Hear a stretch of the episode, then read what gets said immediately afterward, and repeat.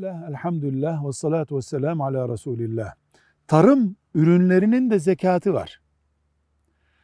Mesela buğday yetiştiriyor, onun zekatı var. Mesela e, domates yetiştiriyor, onun zekatı var. Ama nasıl paranın zekatı 81 gram altın ölçüsüyle başlıyorsa nisap olarak, tarım ürünlerinin de 650 kiloluk bir nisabı vardır. Mesela 600 kilo buğday yetiştiren birisinin zekat vermesi gerekmez. 690 kilo yetiştiren birisinin ondan zekat vermesi gerekir. Bunun da ölçüleri farklı. Ancak farklı tarım ürünlerinin birleştirilip nisaba getirilmesi gerekmez. Mesela 300 kilo buğday yetiştirmiş, 400 kilo da fasulye yetiştirmiş.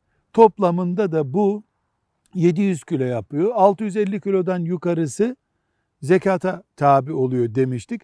Böyle bir ölçülendirme yok. Ne yetiştiriyorum? Fasulye.